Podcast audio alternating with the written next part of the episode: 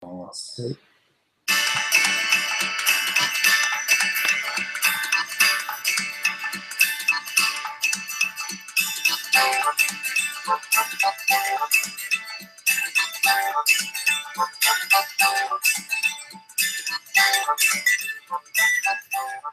はい。あはーい。ああ、始まりました。始まりました。ちょっと待ってね。なんか音が、あ、これか。あはいーごめんなさい。ちょっと、僕のところに音がかぶってました。えっ、と、品物ラジオ第15回、始まりました。はい。で、えっ、と、カンペカンペ。なんだ、音が聞こえなくなったぞ。あれ聞こえてるえ、僕は聞こえてますよ。あ、オッケー。あ、ごめんなさい。はい、じゃあ仕切り直して。はい、えっ、と、品物ラジオ第15回始まりました。えーこの品物ラジオは、えーメーカーとメーカーで作る文化を作るをモットーに活動している品物ラボを中心に、えーものづくりが好きな人たちがゆるく語ってつながるポッドキャストです。はい。あれ、塚谷さん聞こえてるあれ、音が聞こえなくなった。あれ。あ、塚谷さんが聞こえてないっぽい。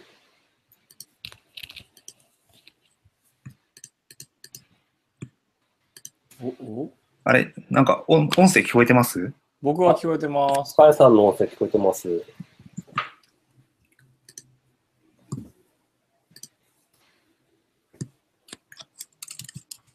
まあ、トラブルですが、このままつなぎっぱでいきます。はーい。まあ、ゆるいの時間に特に限りもないですんえで。ーじゃあ、おあやさんにはメッセージ指示を送りつつ、えっ、と、ラジオの方ちょっと始めていきますか。はい。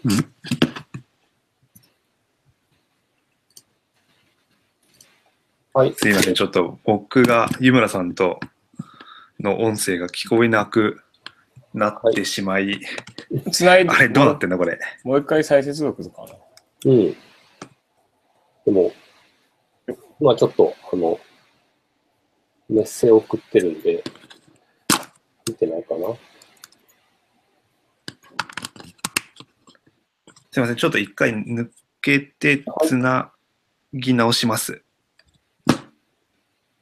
はい。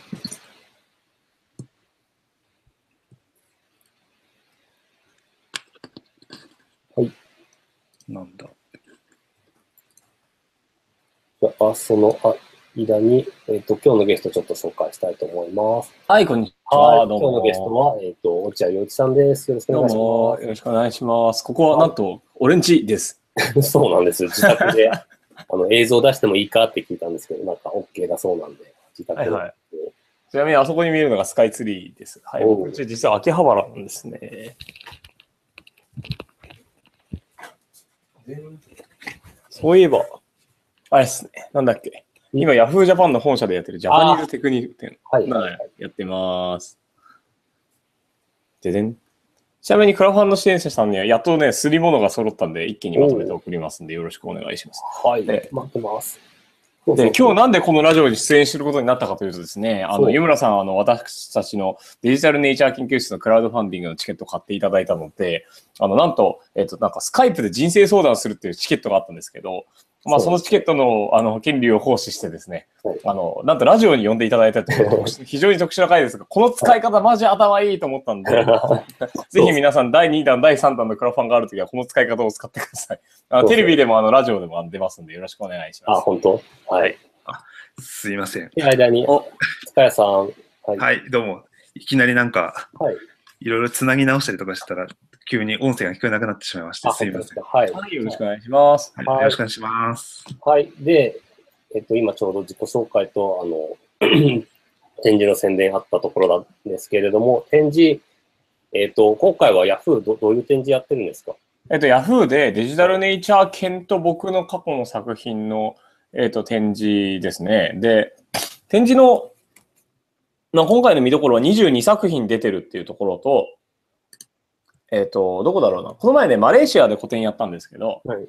マレーシア古典の、えー、と作品群を、まあ、一部減らして、かつ一部ちょっと増やして、あの持ってきたような感じなので、結構大掛かりです。おーで、今回の Yahoo の社屋って非常に広いので、はいえっと、まあ最新のワンオクのジャケットとか、えっと、シルクプリンターとか、えっと、なんだろうな、コーデットスケルトンとか、まあ、去年の年末に論文通ったようなやつから、えっと、すげえ古典的なゴキブリの作品とかまで置いてあったり、おーピクシーダストが生で浮いてたりとか、えっと、まあ結構いろんなものがありますと。なるほどね。で、なんかね、今回のやつの一番面白いところは、うん。えーっと、普段例えば、なんだろう、美術館でやるのとかって、まあ、いわゆる美術館を借り切って作品輸送してやるわけですけど、その前に僕がやってたギャラリー展とか、この前のマレーシアコンテンツと違って、今回普通の場所なんですよ。はいわゆるそうですよね。そうオフィスですよオフィね。で、そこを、えーっと、もう改装し、改装っていうか、もういろんな印刷とか入れちゃって、で、展覧会場にしちゃうっていうのが、そう、すごい面白いなと思っていて、うんうん。つまり、なんか、そういうような使い方の方が21世紀的じゃないですか。なるほど。エアビーにしかり、ウーバーにしかり、世の中の空いてるリソースをそういう展覧会場にしてしまえば、新たに人を呼ばなくても人が順次周回してってるからみんなの目に留まるしうん、かつ、そんなにコストをかけなくても、もう本当手弁当でも結構大規模なものができるっていうのは面白いなと思いました。なるほど。結構いいです、今回のやつは。あれですね、今回学生さんの展示も結構あるんですよはい、結構多いですね、学生さんの展示。まあ、それがね、すごく良いなと思っていて。うん。はい。ですね。この、この間の六本木のやつは、この行ったんですけど、そう、学生さん本の気でさ、僕のと、あ、どっち ?MAT の方ですかあ、そう、M、そうそうそそう、MAT の学生さんの展示って、う。うん。要は、僕のは窓際全部ガーン使えたんですけど、はいはい。学生さんのって要は箱一箱ずつぐらいだっそうたかですら、ね、真ん中の方に。うん、あれをもっと大きくしてって、一個一個。まあ結構綺麗な感じにまとめて、あと、六本木のアクシオムでやってた、あの、がギャラリーでの個展も合わせたような感じの作品群になってます、今回は。はい。来週東京行くんで、多分その時に見に行きます。ぜひぜひ。はい。ちょっとね、メンテナナンスに何度か行きたいんですけど、僕が明日から、はいえっと、スイス行って、アメリカ行ってと、15日ぐらい日本はいないので、はいち。ょっとそれが不安ではありますけ ど、ちょっとねはい。いい感じだと思うんで、ぜひよろしくです。はい。楽しみですよな。はーい。はい。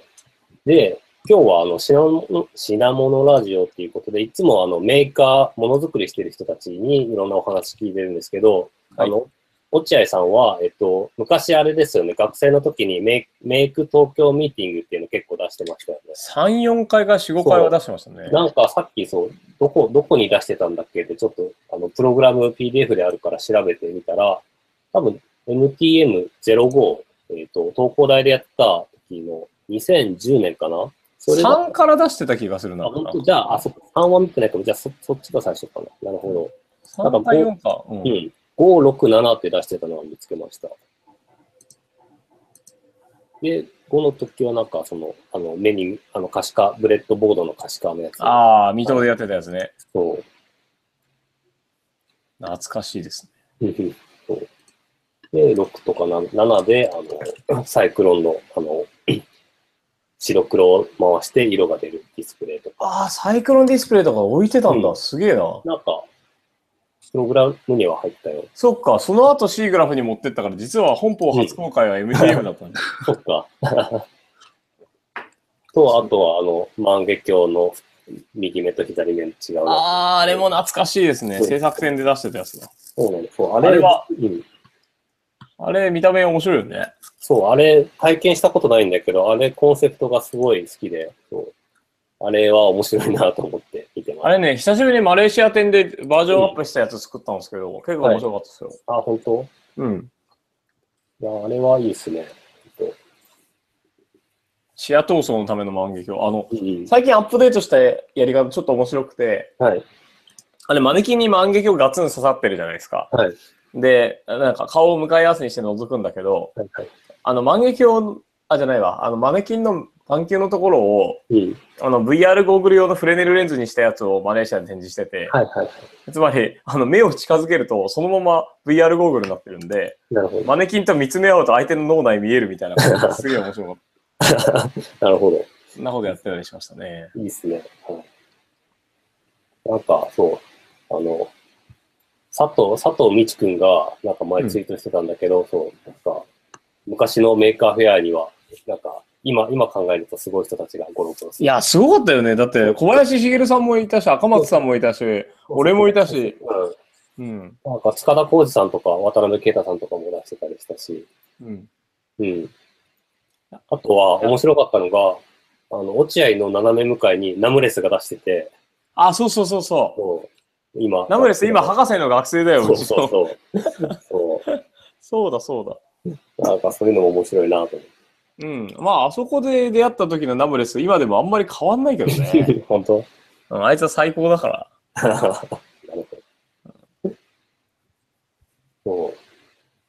そう。でもあれですね、東工大時代だから、もう最近は全然出してないですよね。そうだね、なんか。学生、うん学生とかも出さないのかな。うん、うちなんか、今はね、うんどっちかっていうと、あの、ローカルのイベントよりは、なんだ、ドメスティックじゃない、いわゆるワールドワイドに出すようなイベントはい。を、やってることが多いかなって思うな。なるほど。そっか、そうだよね。シグラフも出しまくってるし。まあ、シーグラフとかアルスエレクトロニカとかうん。は出してるとか思うんだけど、うん。まあなんか、うん、そうですね。もうちょっとしたらローカルのやつもやろうかなと思ったけど、ちょっと今の時期は違うかなって。逆に言ううと、んワールドワイドで戦えてるユーザーが少ないので、はいはいはい。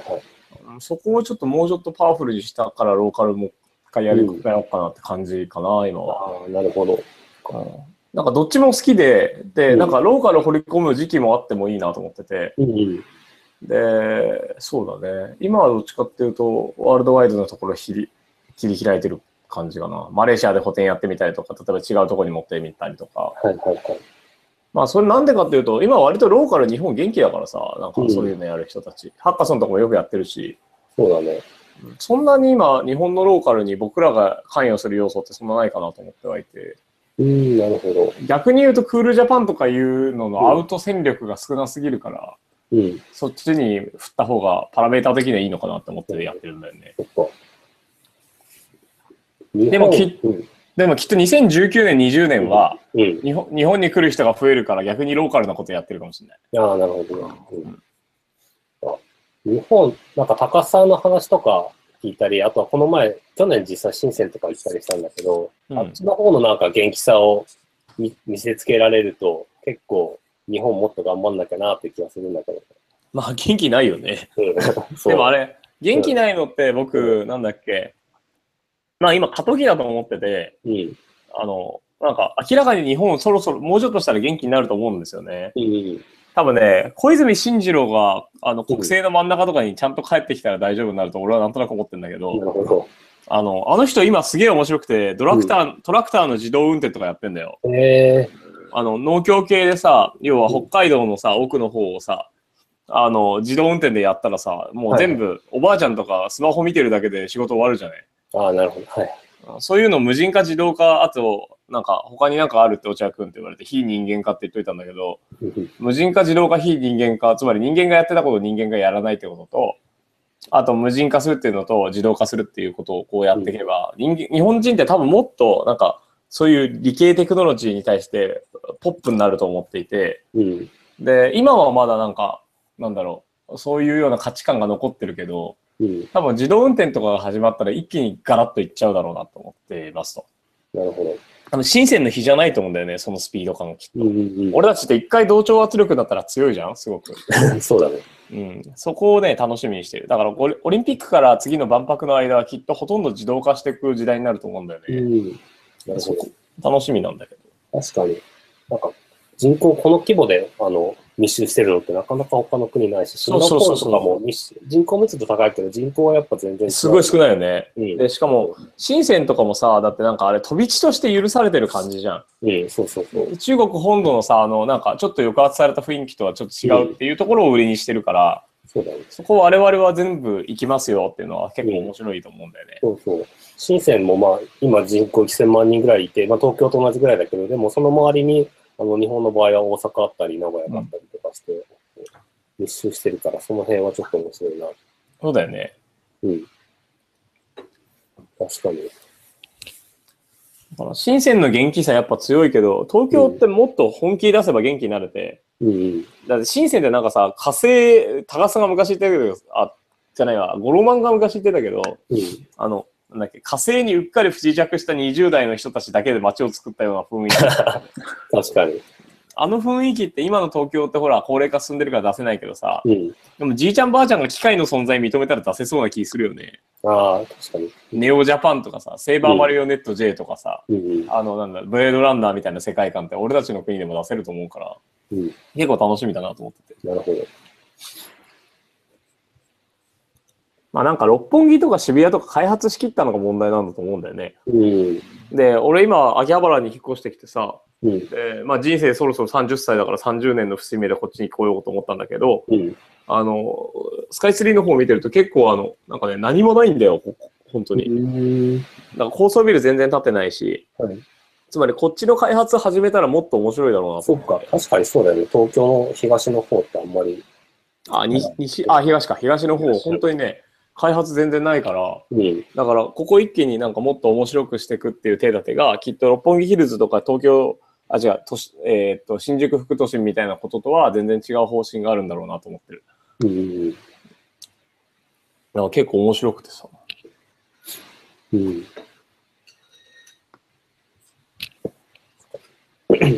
あとは、今、ユムさんってどこに住んでんの今は石川県、あ、石川県か。ど、ど、どの辺ですか金沢、えっと、あ、北陸先端台の近くに住んでるんだけど、え、近郊大の近く近。郊台よりもうちょっと南、金沢からもうちょっと離れたところ。うん。かあ金沢と小松の間くらいあ、そうそうそだっうけ。ちょうど。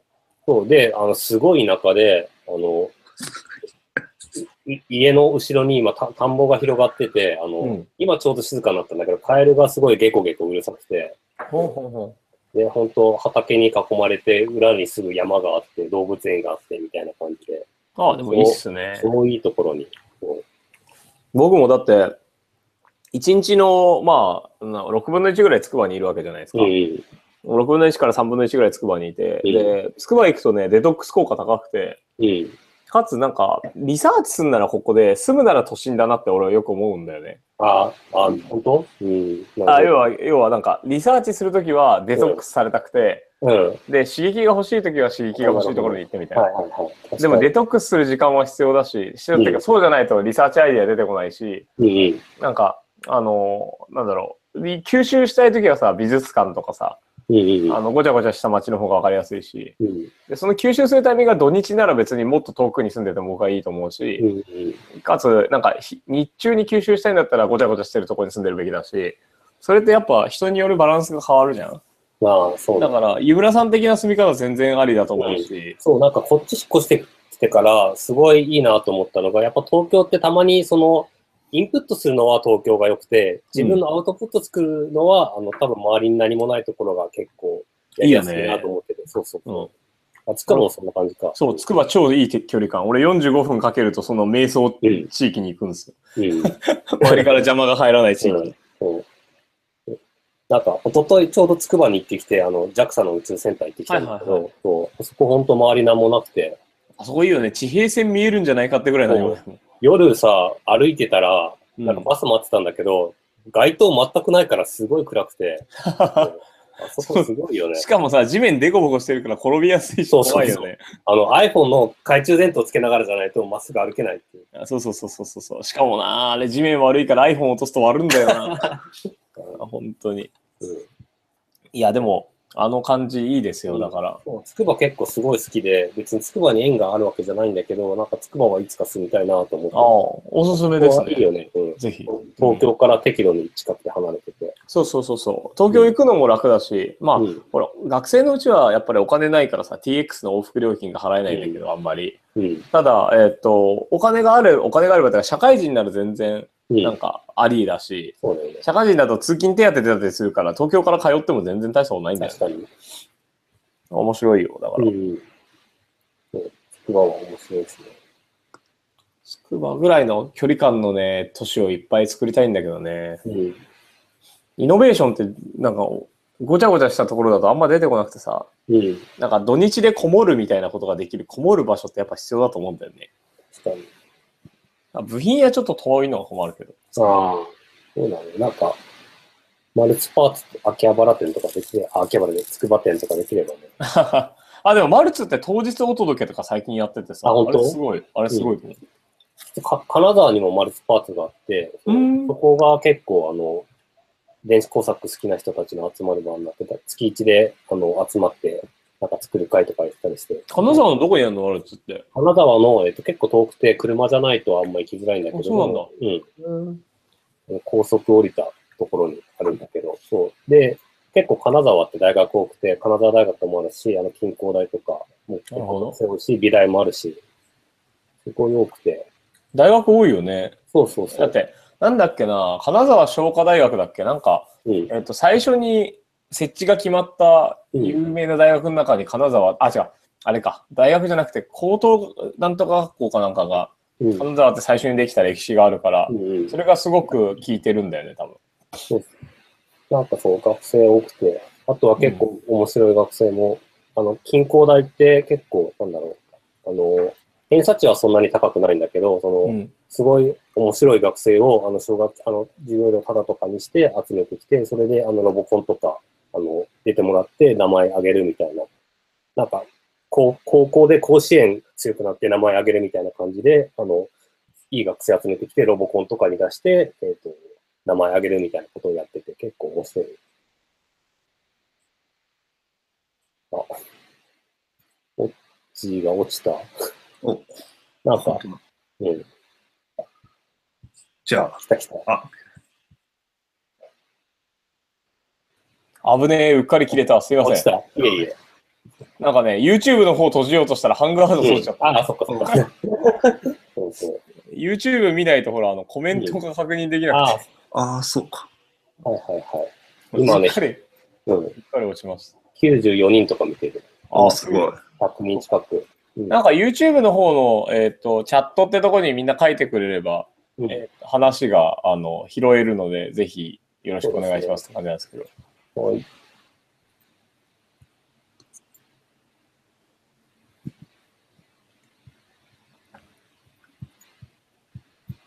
うん。で、あと、あの、うん。さ最近、オッチーがツイートしてたので、ちょっと気になったのが、研究の民主化ってツイートしてて、一はいは回、いはそいの、あの、既得権益をあの壊して、研究民主化しないとしていこうっていうのを見かけたんだけど、あれすごい面白いなと思ってて、そうなんか、ニコニコ学会とかで、結構、その、誰もが研究できるみたいな土壌が、えっと、多少、あの広まってる気はするんだけど、うんまだまだ、まだまだ、あの、いわゆるアカデミックと、その、普通の人たちがやる、なんだろう、 アクティビティって、結構、あの、まだまだ壁があるなと思ってて、うんでなんかそのうちの一つが、えっ、と、アカデミックって、あの論文になってて、論文がどんどん、あのリファレリファーされて、で、えっ、と、上積み上積みで新しいものができていくっていう流れができてるんだけど、あの、うん民主化というか、その、野生の人たちがやってる研究って、なかなか、えっ、と、まあ、ニコ動のリンクとか、あの、二次創作とかもちろんできるんだけど、なかなかそこのところが、あの、論文っていう仕組みを超えるものがどうやって生まれてくるのかなっていうのは課題であり、ちょっと興味があるとこああ、ろこの話ね、結構好きなんだけど、うん。なんかね、ニコニコ学会がやってたのは研究の民主化じゃなくて発表の民主化なんだよね。なるほど。あと学会の民主化っていううかんさ。うんで、それって実は研究の民主化とはまるで異なっていて、うん。うん。研究の民主化っていうのは別に誰がやっても論文ライクなものとか、うん。あと論文リザルトライクなものっていうのを、うなんんだろう、は制作可能で、うん。発表可能だっていうようなことだと思うんだよね。うん。で、えっと、つまり発表の民主化っていうのは学会風なものっていうのは別に誰でも作れるようになりましたっていうのがニコニコ学会のすごいいいところで、うん。で、かつ、でも、けど、ニコニコ学会がやり残したことは、誰でも研究できるほど課金費っていうのは応募基準が甘くないし、うん。誰でも応募できるほどクレストっていうのも応募基準が甘くないっていうところはまだ民主化されてないと僕は思うんですよ。うん。うん。要は課金費、なんだっけ、研究者番号を持ってないと課金費って応募できないじゃない。うん。で、そういうようなところすら僕は民主化されると今すごい思っていて、うん。で、なんでかというと、例えば、もうここ3年で毛色がすごく変わったんだけど、うん。例えばあのデジタルコンテンツエキスポとかのさ、イノベーティブテクノロジーズってあるじゃん。うん。あれの応募してくるやつってすっごい今企業が増えてて、うん。で、大学の研究室なんてもう本当どうでもいいわって感じなのよねうん。あの、リザルトからすると。あつまりクオリティが出せないんだよ。あの、お金かけてないとさ。うん。で、それってもう大学じゃ厳しいから、逆に言うと民主化されてないと、うん。もう研究発表が厳しいみたいな状況になった時、うん。なんか大学って力学的に変わるじゃん、そしたら。うん。なんかお金稼いでない大学ってそもそも資金力ないから厳しいよねみたいな話にもなるだろうしさう。ん。で、かつ、あの、なんだろう。キネクト出た時とかがすごくわかりやすあかあ、ったそうそうそう。あの、シングルデプスカメラのノウハウを持ってる人たちがさ、うん。うん。距離計測とかしてた時代から、キネクトあればもうみんな住むじゃんとかさ、うん。ユニティあればみんな住むじゃんって言ってさ。うん。で、そうすると、まあ、これちょっと残念な例なんだけど、研究が民主化するっていうよりはもうどれも研究じゃなくなっちゃった時もあったじゃないうん。つまり、そうなってくると誰でも研究に参加可能なんだけど、その分だけハードルが上がるっていうことがよくあってさ。うん。でも、まあそういったことを繰り返しながら研究業界って深まっていくから、うん。なんかこの民主化され、テクノロジーが民主化されたおかげで、割と家でも実験しても、うん。まあ一人で論文通るようになるとかいう時期っていうのはあり得て、で、今なんか全然方向が違う方向に打ち出すにはお金がかかるけど、うん。逆に言うとディープラーニングとか最たる例でさ、お家でやっても別になんかいいリザルト出たりもするじゃないの。そうだね。GPU1 枚買ってきて。まあ一枚、うん、一枚だとちょっと時間はかかるけど、うんまあできないことはないよね、みたいな。で、そういうようなものが増えてくるってことは、えっ、と、本当研究が民主化されたなっていう。うん。つまりアイディアプラス少数のあの投資コストによって、なんか成立する研究っていうのが増えてきたのすごく面白いと思うんだよね。うん。で、だからそこはすごく意識してて、で、あ、何これ、コメントのとこに今研究費稼ぐのにそれに時間潰しされるのはどうかと思うなっていうこと書いてあるんだけど、うんまあ、確かにそうで、で、研究費を稼ぐっていう発想で僕は今動いてたんだけど、うん。最近うちの、今会社で動いてて割と、うん。ピクシーダストで動いてて、はいはいはい。もううちはし資本投資をだいぶ今入れようと思っていて、うん。つまり今回ホログラフィックウィスパーっていうペーパーの、なんだっけ、CHI 通ったんだけど、うん。で、あんまちょっとまだビデオとか出してないからあれなんだけどさ、で、会に通った時に、ああ、もうこれ多分課金費とか取って戦っても勝てないなって思ったんだよね。うん。で、ホログラフィックウィスパー作るのにかかった金額ってさ、4500万ぐらいかかっててさ、うん。で、4500万でペーパー1本書いてみたんだよ。うん。で、それってむっちゃ贅沢だけどさ、うん。で、も、あの、企業研究としては安い方じゃない、うん、そうだね。つまり、ソニーとかで研究してるものに比べたら、人件費合わせても安い方なんだよ。うん。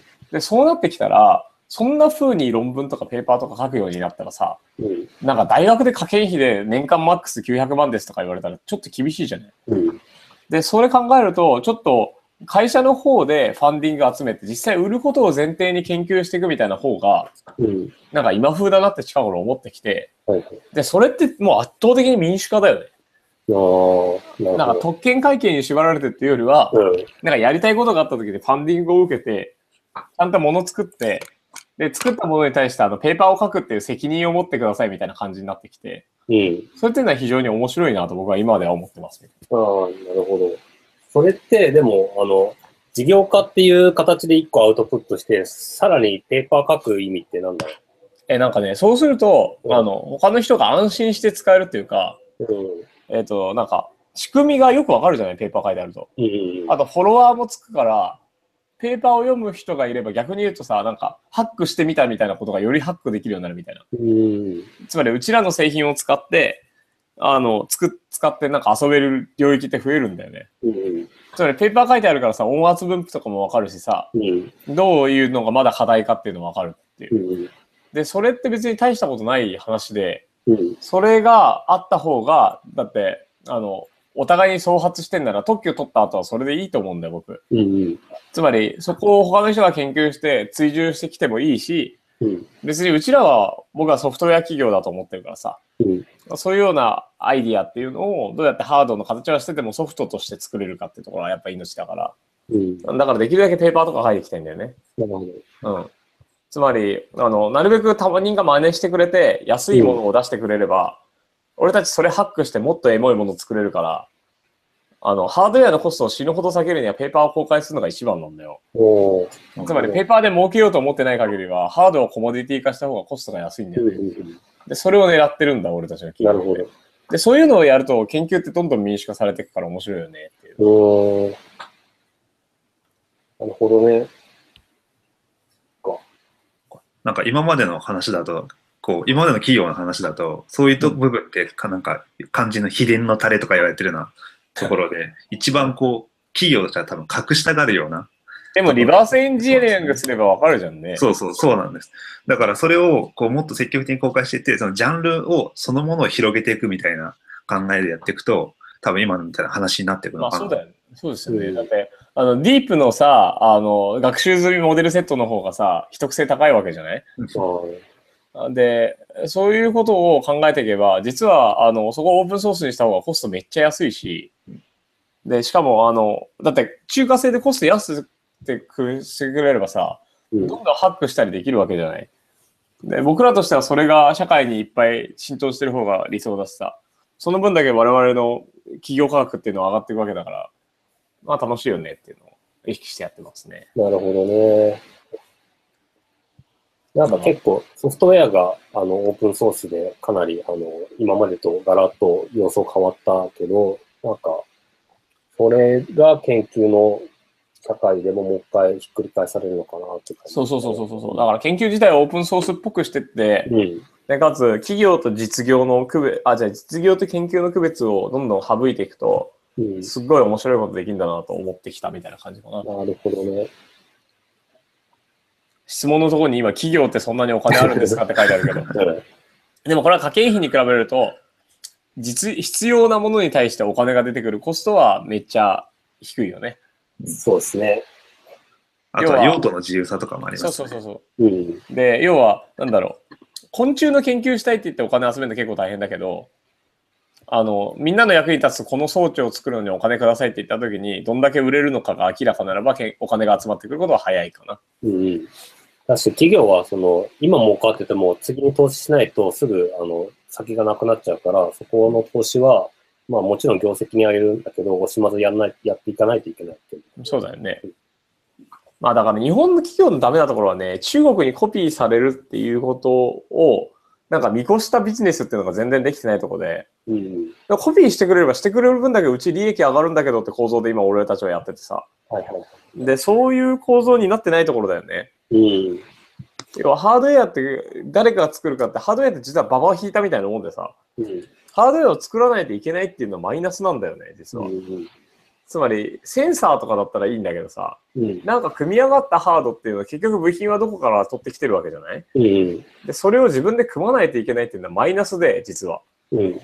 在庫を抱えないといけないしうん。実はそこからいつでも買ってこれるソフトウェア企業の方が有利でうん。でその価値観に早く転換しないと全然ダメだと思うんだよねなんか、この前、あの、パチパチクラッピーが、あの、中国で作られたっていう記事が、あの、明和電機の土佐さんと、その、あの、マストミさんの対談記事があって、うん、えっ、と、それ結構面白くて話題になったんだけど、あの、うん、パチパチクラッピー、あ、それそれ。 これこえれ。っ、と、なんか、まあ、ひとみさんが、あのバイバイワールドさんが1500円ぐらいで売ってたんだけど、それを中国にパクられて、で、それ今、100円ショップでダイソーで売ってるんだけど、うんそうそう。で、えっ、と、一応、あの、 売る前に、この、まひとみさんのところに問い合わせが来て、で、それで、あの、一応、公認の、バイバイワールド公認の、あの、やつもやったんだけど、そうそう。1500円が100円になったのが、あのー中の構造のシンプル化がすごくて、もともと1500円してたのが、あの、手の質感をシリコンで作って、えーちゃんとこうリアルな音、手叩く音が出るようになったりとか、あと中のメカニズムもちゃんと、あの、しっかり動きを再現するようになったんだけど、それを、あの、部品をかなり点数削って、中実際分解したら、部品3つか4つぐらいしかなくて、で、手手のやつもシリコンじゃなくてプラスチックとかうんでやってて、あの、パクリだけど、パクリじゃなくて、あの、進化してるハードウェアを作ってでて。安くていいところは安いってことですそうそうそう。この進化は、あの、面白いなと思って。う。うんうん、面白いね。思いましいや、まあ、瞳の例と、めいあの、明和電機のあの、たね。えーなんだっけ、な、な、ナコード、ナコードの例もそうだけど、そういうのって正しくでさ、うん。逆に言うとそこにシール貼って売れれば一番ソフトウェアビジネスになるんだよね。うん。で、なるべくそうしてほしいじゃんっうん。ていうところをちゃんと意識的にやっていかないと日本企業負けるって思うあもんあ。なんか、そう、ちょっと前の電機メーカーとか、ちょっと結構前だけど、その日本が儲かってた時の電機メーカーって、あの、台湾の企業とかに、えーそうそうそうそうを作らせて、それを、あの、ソニーブランドとかトーストブランドとかで売ってたりするんだけど、それがだんだん通じなくなってきて、まあ、向こうで作ってくれたやつうん、をさ、買ってもうちょっと付加価値つけて売る方が実は賢くて、うん、うんそういうようなソリューションで提案できるようにした方が絶対いいと思うんだよね。、うんで、今、金岡さんからさ、うん、うん、質問が来てんだけど、ペーパーと実業による収入の可能関係性で、ペーパー化してその後フォローが出てコストダウンって話がありましたが、ダウンするまでのタイムラグが大きな問題になっていて、そうなると、えっ、と、複数テーマを並列でやる必要があってうん、強いチーム作りをってなるんですが、研究室のメンバーでだんだんそういう強いチームになってる実感って強いですかって書いてあるんだけど、うん。うちはチームが強くなってる実感めっちゃあって、そう、なんかそれは外から見ててもそんな感じすごいする。で、それとあと、あの、うちの会社に最近ビズデブの人を雇ったんですよ。あ、そうなんだ。へで、その人もアクセン、元アクセンチャーの人で、もうめっちゃくちゃ仕事でえ。きるの。へーで、もうだから、まあ、ね、年収、年収2500万キャラクターみたいな人をこううんパーンって突っ込んでいたんだけど、まあ、要はそういうような、我々ができないことをできる人っていうのをこう、雇ってみるっていうのもそうだし、うん、あと、研究室を若い状態でスタートしてる、学部生だけしかいない状態から僕らはスタートさせてるから、うん、もう明らかに我々はその、ビズデブと研究っていうのを組み合わせた能力に特化した人間だけが揃ってて、うん。それを3年間、2年間か、2年間やってきたんで、強、そこが強くなったんだよね。なるほで、そこを特化で教育するにはちょっと時間が多分数年はかかるんだけど、どうんやっていけばやっていく分だけ強いチームが作れるから、それで走り切るっていうのはね、多分重要な価値だと思う。だって、昔さ、あの、エド・キャッタムルとか、アイバン・サザーランドとかがユタ大学にいたところってさ、うん、ピクサーって要は、あの、ラボを一つを独立させ、そのまま会社にしちゃうっていうような話じゃん。うん、うんで、そういうようなことをやってるっていうことは、明らかにラボラボってさ、なんか産業的に突き詰めていけば会社みたいになっていくしさ、うん。強いメンバーにのチームの強さになっていくからさ、そこは割と意識してやってはいるんだよね、実はな。るほどね。今、俺たちスラックあればもう大抵の問題は、あの、一日中24時間中会話してるからさ、うん、非常に良い。うん。今、研究室何人ぐらい30人。おお。 30あれだね、なんか立ち上げるとき50人育てたいって言ってたよね。そうそう。だから、あと15人ぐらい育てればうん大丈夫。なるほど。なるほど。で、うん。うん。だからそこは予定通り進んでるかな。えー、みんな、今まだあの修士に上がったばっかの子とか、うん。M1 が多う分、んそうだね。そうだよねまだまだ社会に出てくるのは、もうちょっとこれからっていうか。そうだね。あと2年ぐらいかかるかな。だからうん僕って、最初はテニュアトラックの状況でさ、だから、うん。えーっと、5年任期の、えーっと、5年後審査みたいな感じだったんだけど、うん。で、だから5年は最低いるから5年で50人って言ってたんだけど、まあなんか予定が前倒しになってどんどん人が育ってってって、うん。で、なんか大学の要所にも学習補佐とかもしてもらってて、なんかポスト自体はかなり結構強いポストにしてもらってんだけどさ、 うん。だから、でも僕50人育てた後、 おあ、落ちた。落ちた。いいところ50で人落育ちった後、めっちゃ気にな る。あでも50人いるとすごいっすよね。うん。そうそれだけいたら多分こうう、ん。卒業して入れ替わりとかがあってうも、ん。あ、復活されたかなもし聞こえてるあ、はい。聞こえてます。はいはい。音声信号途切れてました、今。うん。あの、途中で、あの、一瞬切れた。あ、オッケーオッケーはいまあなんか、えーっと、そうですね。だから、50人って言ってたんだけど、50人を100人に同じ場所でするかどうかはまだ悩んではいて。うんうん。で、だけど、つくばの今のチーム作りは非常にうまくいってるから、うん。なんかそのまま実はピクシーダストに移行してもっとエモい研究したいなとも思ってたりするし、ああ、なるほで、つくばとピクシーダストって共同研究でやってるから、ど。うん。そこもっと掘り込んでいきたいなと思ってて、意外とつくば楽しくなっちゃった感じ、今。僕 うん。なんかね、学長がイケイケすぎるんだよ ね。そうアなんだ。リーナ建てるぜみたいな。お茶屋えーやろうみたいな。オッケー建てようみはたいいはいな。はいうノリだから、すごうんく学長いいなと思ってまい。す。え超テンション高い。ー、確かに筑波は結構面白い研究者。岩田先生とかもいるし。うん。ちょっと岩瀬先生、エンパワーメント OK、ゴーみたいそな。うそう。でっかい倉庫作って。うん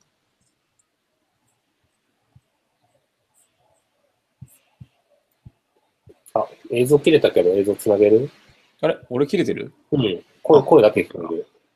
マジちょっと待って。今、今どう今はなんか、あの、丸い、丸い初期アイコンみたいなやつが。棒人間のえ、マジうん俺ね、カメラの方は、あの、光ってるんだけど、あれ本当何度かオンオフしてみよう。行ってない。うん。言ってないち。ょちょっと待ってね、もう一回一瞬つなげます。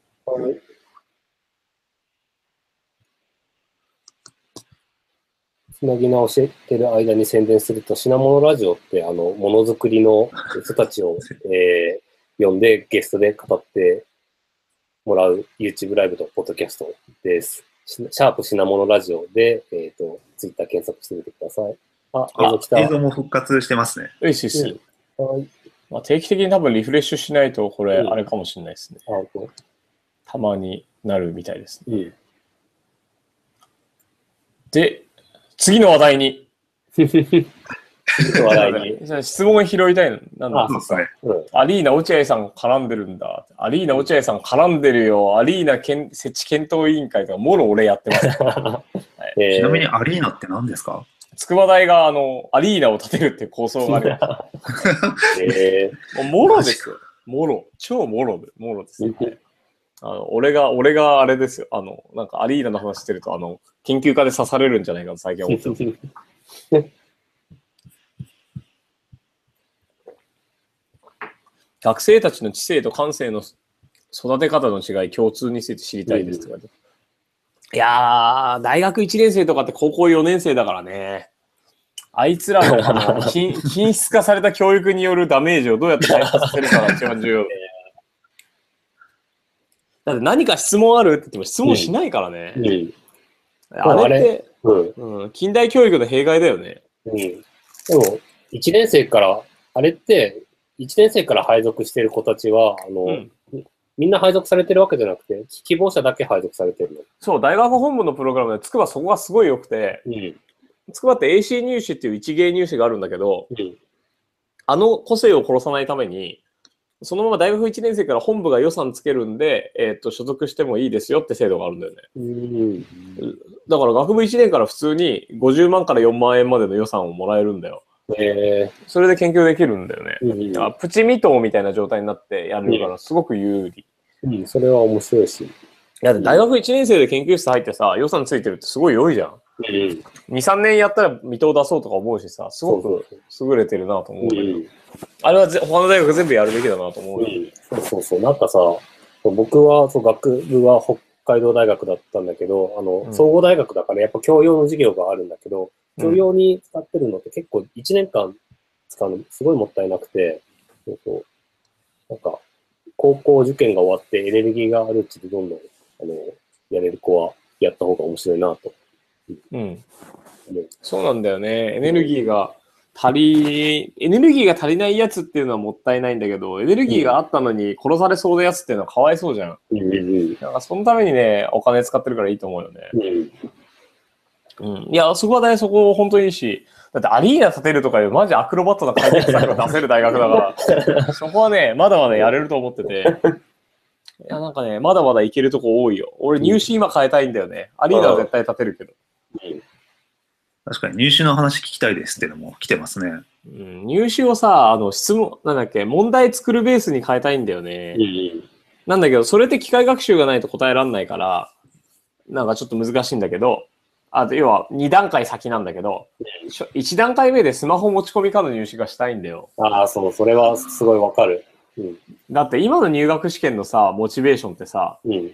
私インターネットが切れて、かうつんスマートフォンがなくて、それでいてあの答えを検証しなくて、あの合ってるような答えを電卓使わないで出して、正解が多く出せますっていう自慢大会じゃん。そうそうそう。だけど、この世の中にインターネットがない空間も、スマホがない空間も、そこでのみ発揮させる 個性みたいなものがいらないよね。そだってそんな時代に戻んないんだから、スマホがある前提で戦えて面白ければ、う。うん。もっといいよなって思うんだけど、そうそうそれがね、できてないのはちょっといまいちだよね。だから、それを導入しちゃおうかなっていうのが、今の次やりたいことで。そう。でも、つくばって AC 入試っていう入試を OK でできてるから、うん。なんか何人かぐらいなら全然入れられると思うんですよね。うんうん。うんそっか、確かに。そう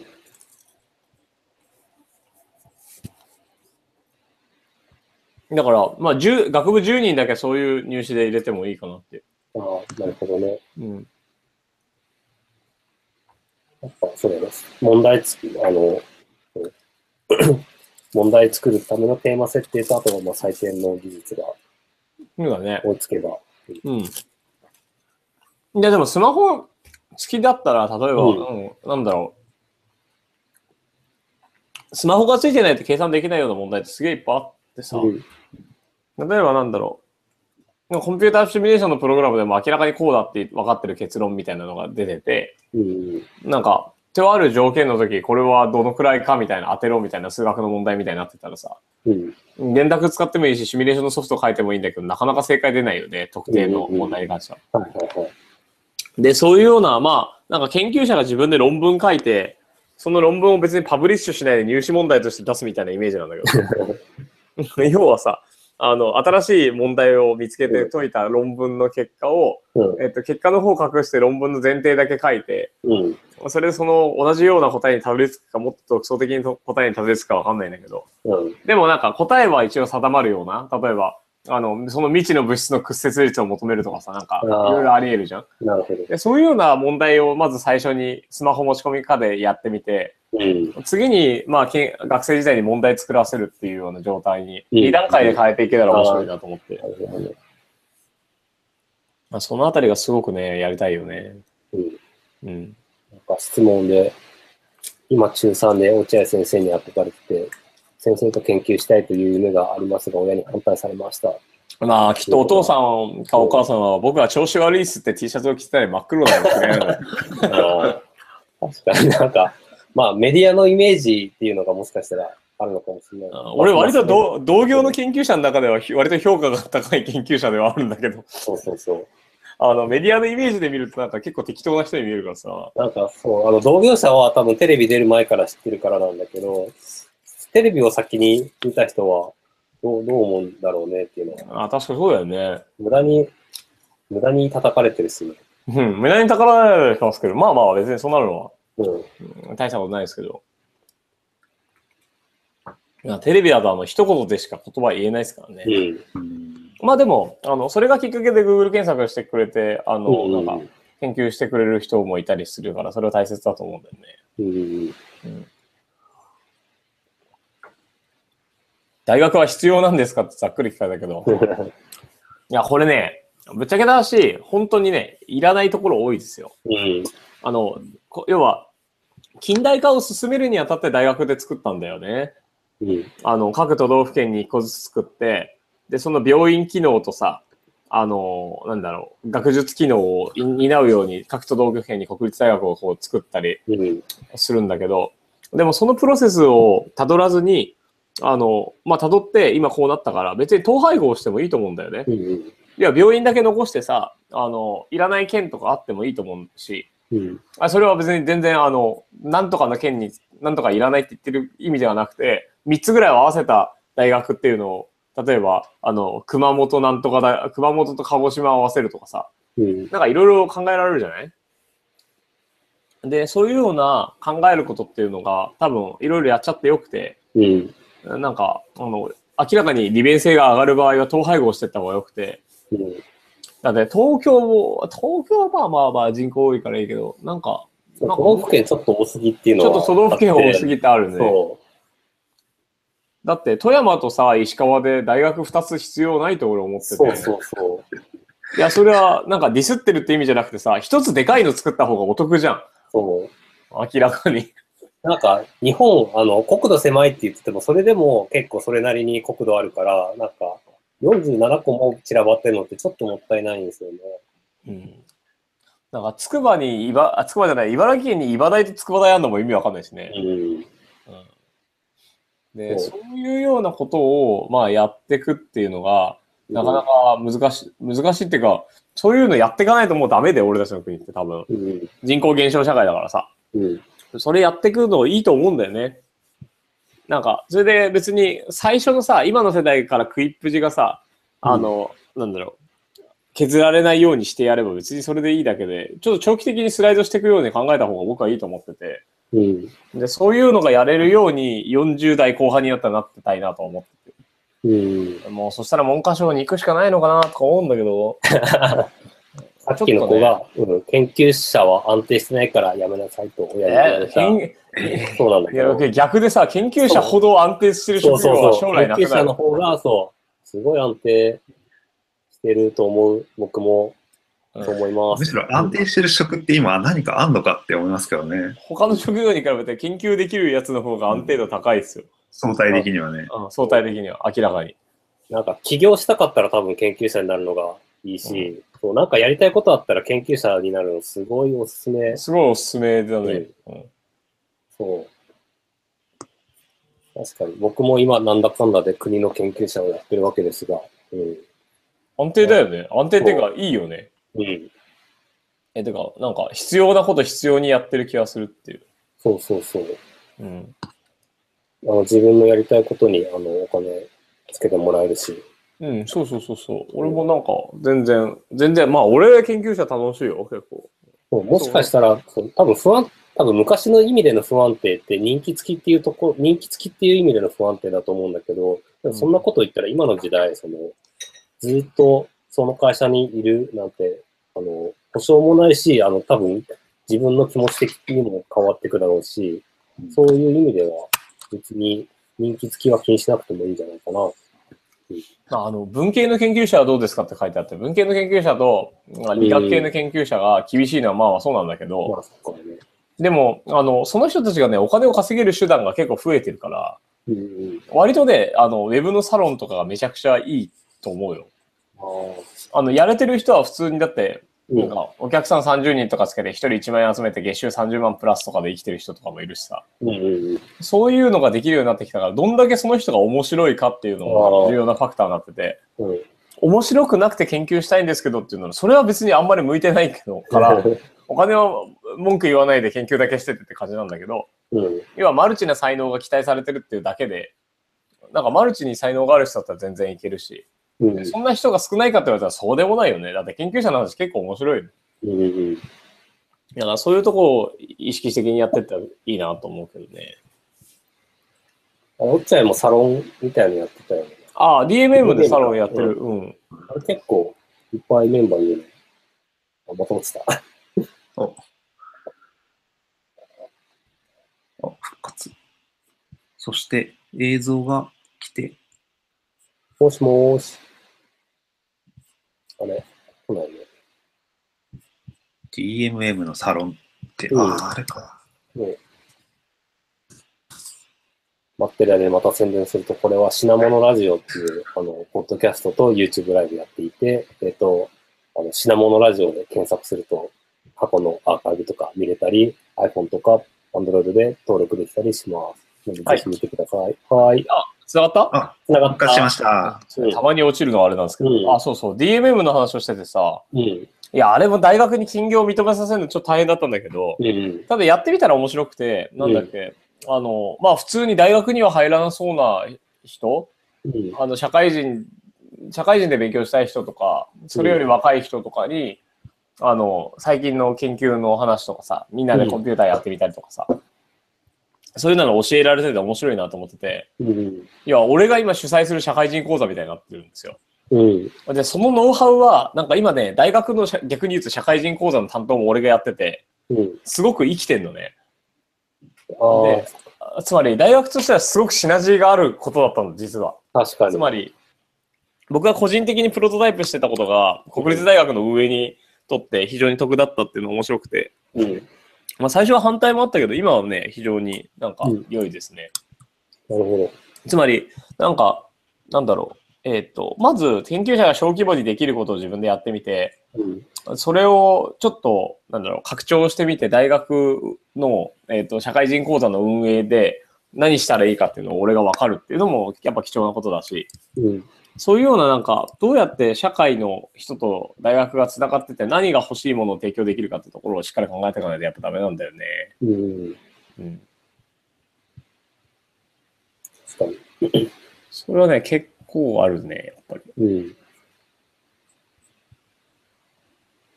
確かに大学だとなかなかその、なんだろう、まあ、今の兼業もそうだ し、なかなか、本当にちょっと前の世代の研究者まあなんか別にディスる意図はないんだけど、みんな本当に研究だけやって社会とつながりないっていう人が、うん、昔のちょっと雰囲気かなっていうのはありますよね。そうだよね。だって、まあなんか、うん、今はだからそこしっかりやんないとさ、だってうん明らかに厳しいんだよ。だって、いやまあ東京大学とかマジでガン多いからな。えっか東京大学もマジでガン多いよ。だって、あの、だ大学教員が社長できないルールになっちゃってるもん。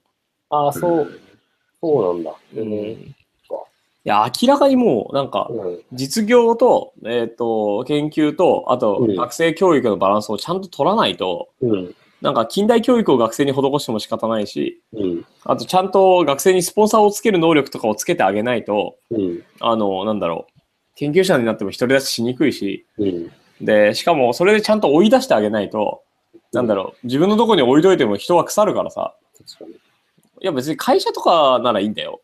だけど、研究室に置いとくって実は買い殺しで、うん。会社だったらだってその人、例えば何千万か払って雇用したりできるわけじゃないですか。うん。でそれっていうのは別に、もうキャリアの問題だって、だって、例えば僕の会社でその人に年収1500万出します、4年雇いますとか言ったら6000万だから別に、なんか誰も文句言う数字じゃないと思うんだけどさ、うん。なんかそれをだって大学とかだったら年収3、400万でさ、うん。あの、ポスドクって言って3、4年雇用したりするわけじゃない。うん。だからああいうことしても別になんか、まあ、てはなんだろう、設備があるから業績出るかもしれないんだけどさ、本当は PI になってなんかやるべきだし、うん。学ぶならもっと全然違うところ行くべきだし、うん。なんかそういうところがね、まだなんか、あの、人間の流動性が低いから、そうそうそうそう。もっとね、多分、流動性上げていかないとダメだと思うんだよね。そうあと、大学の場合って、あの、教授とか准教授のポストの枠が決まってて、で、今って日本逆ピラミッドになってるから、上の世代がなかなか開かなくて、若い人が、その場がないっていうのが結構問題かな。うん。うん。まあそうだよね。だからだからあれ、ポストを、そう、ポストを開けうるん。のは結構難しいけど、そう。でもなんか一気にどんどん減ってくるじゃん10年、うんあと10年するとうん。やっぱ今の世代は厳しかったんだろうなと思っていて、うで逆に言うとなんだろう研究じゃなきゃ起業の方が良くてうん。で起業した方が給料全然いいからさ本当にいいものを作ってれば、まあそれの人たちがなんかあの反ひひなんだ非常勤よりいいポジションでうん。かつ、常勤なんだけど、えっ、と、勤務日数が少ないとかいうポジションをもっと作った方が良くて。ああ。俺も早くそのポジションになりたいもんね、むしろ。なるほど。週3日落合先生来ますみたいなポジションの方が僕は向いててうん。で、多分そういうような感じで別に給料下がってもいいし、うん。だってぶっちゃけ大学からもらってる給料ってだってスズメに涙みたいなもんな給料なんで、うん。うん。それは自分で会社やった方が全然儲かるわけだし、あと自分で他のことしてる方がお金稼げるけど、うん。でも大学にいるっていうのはすごくあの面白いじゃんうん。だからそこをなるべく生かしていきたいなと思うよね。そう、やっぱなんか、あの、面白い先生って、あの、大学やりつついろんなことやってて、で、木本さんもソニー CSL の副所長やってるし、うん。あそこそうだよね。そうなんかもうちょっと時短制にしてくれればいくらでもなんか遊びようがあるんだけど。なんか、渡辺啓太さんとかは会社立ち上げてやってたりするしあ、あ、そうそうそうそう。で、それポイントでさ、なんだっけ、次第はいいんだよ。次第はそれできるからさ。うん。で、なんか国立大なんだよね、問題はうね。ん。で、だから明大とかは全然いいんだけどさ、国立大をそれをじゃんじゃん変えていきたいなと思ってて。で、うん。筑波のいいところは、筑波大学の先生でも社長になれるし、うん。あの、そこはもう全然いっぱいできるから、いいんだうけど、ん。しかも、あの、なんか、休業を1日多くするとかできるんだよ、うちの大学制度で。えだから、なんか、普通に大学に4日来ますみたいな、1日はあの、うん会社に回しますみたいな選択がうちはできるようになっててー、あ、、そうなんだ。えでー、そういうような人がいっぱい増えてったらさ、もっとさ、日本の教育ってポジティブじゃんうん。で、これから俺たち人口減っていくわけだからさ、なんかいろんな人がそうやって噛んでった方が絶対楽しい社会が作れると思うんだよね。うん。さて、うんちょっと質問拾いますかなんかコメントに結構来てるそうん、そうそう落合さんのエジソン・フォードのあ感じに対する湯村さんの意見を聞いてみたいです。なんだ これ難しいなうわっと。確かにエジソンの話結構してるよね。うん、まあ、エジソン、エジソンだって、うん蓄音機と映像を作った時点でだいぶ来てるからね。これは、すごい。確かに、そう。エジソンがメディアアーティストっていうのは、なんか本当そうだなと思って。まあ、あの人メディアアーティストっぽいよね。だって、うん なんか後先考えないで物を作ってる。いや、それはあるなと思いますけど。なんだこれ、面白いな。あとどれだえーっと。既存の学校を変えるより新しい学校を作った方が早い気がする。その通りだと思います。うん。なので、居抜きで学校を作るのがいいと思ってます。おだから、そう、居抜きで丸々台を封鎖して、はいはいはい。そのまま学生を引き抜く形で、全然違う名前の大学を作るみたいなるほど。な。重要ですね。うん確かになんか、あの、大学の1期生とかってすごい面白くて、ちょっと前だと函館、ちょうど僕の同期ぐらいがあの函館未来大の1期生とかがはいいはるいはいはい。世代だったり、うんあとはまあもっとだいぶ上だったら SFC だったり、最近だと明治大学の FMS ができたりして、もうやっぱできた、できたばっかりってすごい面白いから、それはいいですよね。あ、そうだね。俺の、俺の、うん俺も、実は俺の学部の一期生でさ、ああ、そっかそっか、そうだよね。うん、7年前にできたんだよ、メディアソーシャルって。うんで、7年前にで、何年前違う違う、何年前だ ?10 年前にできて、うん。で、えっと、8年後に俺が着任したから、割と最短コースで着任したんだけど、うん。で、それはね、非常に良かったと思います、うん。今、2サイクル目を僕が回してて、つまり、なんか、もう分かったと。で、こういうようなことの中でサイクルをどうやって回すかっていうことにおいて、うん。明らかに企業とあのコラボするっていうのは不可欠だし、うん。しかも論文を書きながら走れるっていうのはものすごく重要な価値であるということが明らかだから、うん。まあ、そこを戦っていかないといけないっていうのは僕の今2サイクル目で思ってることで。うん。でもね、このね、強くてニューゲームに入ると、教員としてもやりやすいんだよね。おーうんあの、一一期で入って2、うん二サイクル目で問題点を把握するってことをすると、なんかどういう営業をかけたらいいかとかもすごいわかるしね。うん。うん。それはね、すごくなんか優遇されるべきなんだけど、意外とあんまないんだよな。えーちなみに、その、1期生で入った同級生とかって、他の人って何やってるのうーんとね、リクルートとか行ったりとか、あとは、えーっと、普通の、まあなんか、公務員だったり、電通行ったりとか、あんまりね、僕みたいなタイプになった人って全然いなくて、えーすごい少ないかも。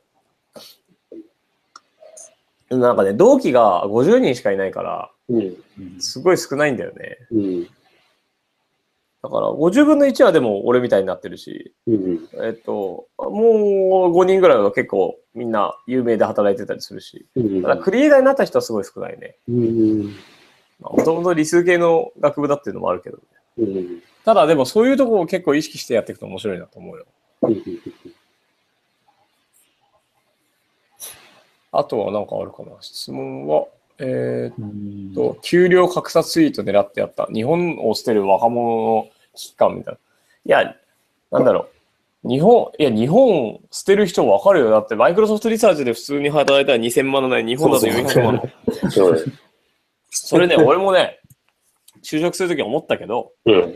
でもなんかうまくやれば日本ってブルーオーシャンだからうん。全然給料確保できると思ったんだけどうん。マイクロソフトで働いてるより今の方が割といいっすよ多分うんおかお金としてはねうん。でえっと逆に言うと全然なんか環境にも恵まれてると思うしうん。要は日本ってレッドオーシャンのところに突っ込んだらもう永遠にうたつが上がらないんだけどブルーオーシャンのところに突っ込めばこんなに効率的な国はなくてでそこはねいいと思いますそうじゃなかったら別に海外で、えっといいポジションについて給料もいい場所に行った方がいいと思そう。なんか、エンジニア、ソフトウェアエンジニア界隈だともう本当、まあ、シリコンバレーちょっとあの、家賃高騰とかがあるけど、海外で稼ぐっていうのは、まあ、あの、選択肢としては一つあるかなとは感じだけど、そうね。なんかもっと、あの、単純に稼ぎたいというよりは面白いことしたいんだと、うんううん日本はいいのかもね。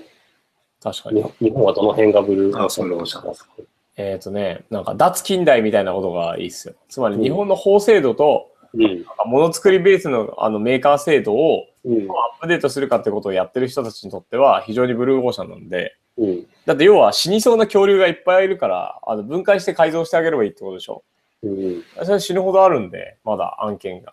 つまり日本を再構築するための案件っていうのは死ぬほどあって、うんそれをあのやれる人がすごく求められてるんだよね。そう、なんか、昨日、一昨日がちょうどニコニコ超会議だったんだけど、ニコニコ超会議みたいなの生まれるのって本当日本しかなくて。しかない。うん。そあのスタイルの取り方こそが重要であって、う。うん。それはすごい価値があると思うな。あれを生み出したのはすごい。すごい。うんいや、横澤さんすごいねって話を横澤さんによくしてます。 教え方式の論文まとめスライドで、えーっと、サーベイ内容は伝わりますか質疑応答で掘り下げて理解度を確認したりしてます。うん。質疑応答の時に、あ質疑応答というか、あのスライド発表される時に、あれ、これってさ、〇〇に似てない〇〇調べたとか、あれ、これ何パーセントどうだったのとか聞いて、答えられるやつは A をつけてるし、答えられないやつは B をつけてます。うん。まあ、これポイントですね。えーあとは、えっ、と、レディフォード研究室支援の機会があれば、今度は参加したいです。いや、今年はね、上半期はすごく、あの、今年の、去年の支援者の形でリターンが多いと思うんですけど、また下半期になったら支援やる予定なんで、ぜひよろしくお願いします。ちょっとね、今年はお買い得感出してた、出していこうと思って、ひたすらいろんなサービスが待ってるので、ぜひ期待しておいてください。お楽しみにしてます。。えーっと、あとは、そうっすね。あと、特にないですね。えーっと、あ、なんか上にあったな。デザインの研究室なんですけど、どんな研究したらいいですかね ざっくり。ざっくりえ、わかんないけど、機械学習と合わせ技かなとか言って。理系のデザイン系なんだろうね。うん、なんだろうね。えーっと、あとは、稼ぎたいので海外に行くはわかるけど、やりたいことが海外へっていうのは少し寂しい日本。あまあ、そうじゃないからねうん。俺、日本で今やりたいことできてるし、自動運転でこけたらちょっと日本から離れるか考えようと思うけど、まだこけるまではちょっと試金石ですね。まあ、手なぐらいで1時間経ったけど、まあ、こんなもんなんですそうかすね。はい、こんな感じで、はい。なんかいつも、いつもよりだいぶ密度が濃い感じが。うんあ、そうですか。うんじゃあ、井村さん、また東京来たら一緒にお酒でも飲みましょそうはい。ではでは。はいじゃあ、皆さんご視聴いただきありがとうございました。じありがとうございました。はい、ありがとうございゃあ、したまた、どうも、おおやすみなさい。いいゴールデンウィークを。ーはい